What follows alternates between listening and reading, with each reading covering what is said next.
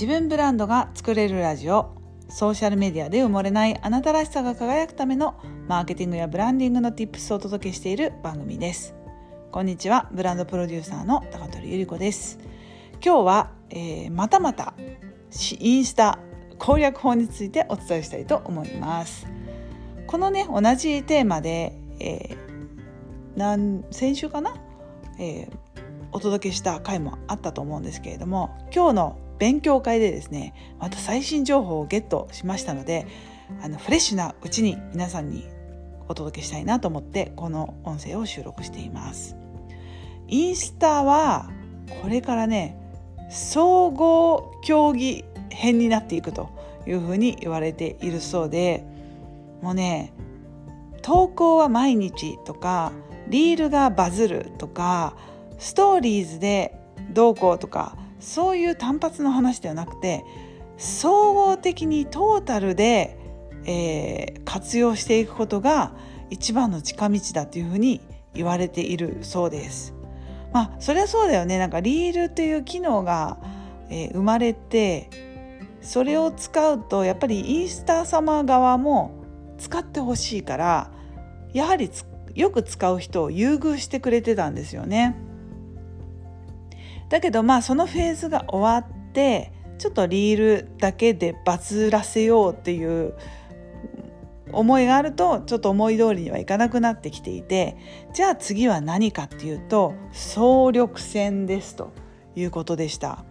ストーリーズも使いリールも使ってあと投稿フィードは整っているのが大前提ということでで毎回毎日登録して投稿している動きのあるアカウントっていうのがやはり優遇されるようです。やっぱりその中でもね何を伝えたいアカウントなのかが明確なものほど強く、えー、バズりやすいということなんですね。例えば30代のメイク好きの人に当てたアカウントっていうのが分かりやすかったりゴルフが上手くなりたい50代の男性が集まるそれをターゲットにしたアカウントなのかとかですね。そのテーマがはっきりしていてそういう人たちにきちんとリーチできているそういうアカウントがより優遇されやすいということなんですね。でインスタ様にいかに気に入ってもらえるかっていうことがあの唯一の近道だそうですよ。インスタ様に気に入ってもらうってそれもすごいですよね。うん、でねインスタグラムの会社の、えー、そもそもの定義っていうんですかね会社の意義っていうのが何だったかあのご存知ですか？えーと、人と人をつないでハッピーに幸せにするっていうそういう、えー、ポリシーを会社では持っているそうでまあフェイスブックもねそうだったと思うんですけれどもインスタグラムもそうやって人と人をつないでいくっていうことがコンセプトになっていてそれを体現していくことを手伝ってくれる人を優遇してくれるのでまめにやっぱりねメッセージとか DM とかフォロー周りとかっていうのも結構ポイント高いみたいで。そうそうなんですよ。そのね、えー、親密な濃密な関係が AI はちゃんと見てるんですって。だから今その外国人の男性が多いのフォロワーが多いアカウントはすごく弱くなってきてるって言われているそうでそれはそうですよね。中身スカスカなんだもん。あの発信してる内容が本当に、えー、気に入られているかどうかっていうのもね分かんないしただの人数集めのための登録で外国人の男性がたくさんいるとしたらですよ、うん、それは本来の目的と異なるのでそこもねインスタグラムさんは把握してるんですよ。うん、なのでそういうアカウントは少し、うん、今後弱くなっていくんじゃないかっていうお話でした。うん、あだあの外国人の男性の意味がわからない方に補足であえて説明しますがあのねフォロワーを増やすために、えー、とにかく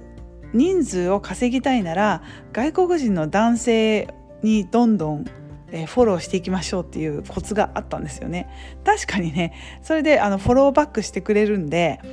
あの人数は増えるんですよね。フォロワーの人数をあの数字として大きく見せたいという場合はそういう手法があったということですけれども本来は本当にファンをね作りたいんであればその、うん、手法はねあんまり良くないですね。私の場合は最初に1,000人満たなかった時にとにかく1,000人に早く行きたかったのでそのためにまあいろんな方のフォローをして回りましたフォロー周りは自分の存在を知ってもらうためにこちらからの営業活動というふうに思っていただいたらいいと思うんですがそのために数字を稼ぐために外国人の男性にフォローするっていう方法も少し取り入れたんですけれどもでもねあんまりやんなかったかな。私はとにかく自分がやりたいビジネスを先にやって成功している人のアカウントに行ってその方のアカウントをフォローしている人たちを徹底的に追いかけてフォローしました。だからあの私がこうこの人いいなと思っているアカウントのフォロワーと全く同じフォロワーをあのコツコツとねフォロー回りしていった感じなのであんまりねその男性がいるっていう感じではないですね。私のビジネスのターゲットがやっぱり同じ世代の女性なので、うん。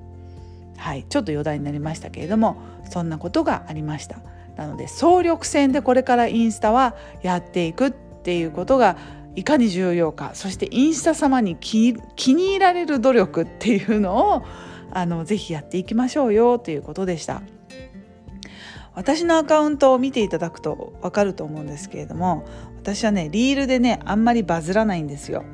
うん、1回だけ最近上げた、えー、女性の皆さんというリールがあるんですけれどもこれ実はあの TikTok に上げるために作った動画を、まあ、同じ内容をそのままインスタのリールに上げただけなんですけれども4000回ったんですね。でもそれ以外はほぼほぼ、えー、200とか300とかまあよく言ってあの湖の白鳥だけを写したリールだけが、えー、1000近く回ってましたけどそうなんですよ全然ねリールやっててもバズるっていうか高い数字を上げることができていません。だけど私のアカウントのフォロワー数が今2000ちょいちょいなので、まあ、2000ちょいちょいの、えー、フォロワーを持ったアカウントであのリールを4000回すことができるっていうのは逆にすごいことですよっていうことらしいんですよね。2000人しかいないアカウントなのに4000回見られたっていうことはあの2,000人新しい人に見られてるってことなんだからそれは自信を持ってくださいっていうふうに言われたのと、まあ、400500回ったとしても2,000人いるうちのまあね、えー、4分の1ぐらいは見てくださっているのでそういう人たちを大事にした方がいいですよっていうふうに、えー、アドバイスをプロからいただきましたのでまああのいちいちこうね一喜一憂せずに濃いファンを一月に3人は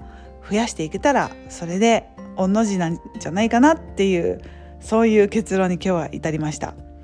さあ皆様これを聞いていらっしゃる方でですねインスタ頑張っている方がいらっしゃいましたら是非参考にしていただければ幸いですそしてですね私はこのね音声配信をもっと強化したいんですよインスタもねだいたい平日の8時とか9時になりますともうライブ祭りで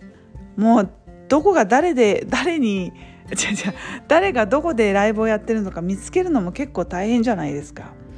なので、まあ、インスタでねライブするのもなかなかうん難しい感じになってきましたけれどもでもねやっぱりインスタのライブとかこう動いている自分を見てもらうとファンになってもらいやすいのであとは音声ですねこういう声を聞いてもらうとか顔を見てもらうとかやっぱり接触回数を増やすことで、えー、信頼をもっともっと増やしていくっていう方法はいくらでもインスタ以外にあると思うんで、はい、そんなコツもですねお伝えできたらなというふうに思っています。私はね音声でファンになってくれた方の方がねなんかファンの質がいいって言ったら失礼なんですがすごくね分かってくださる同じ価値観を持った人たちが集まりやすいなって肌で感じているのでなので今後も音声配信は大事にしていきたいなというふうに思っています。はい、今日も最後まで聞いていただきありがとうございました。また次の音声でお会いしましょう。またね、チュース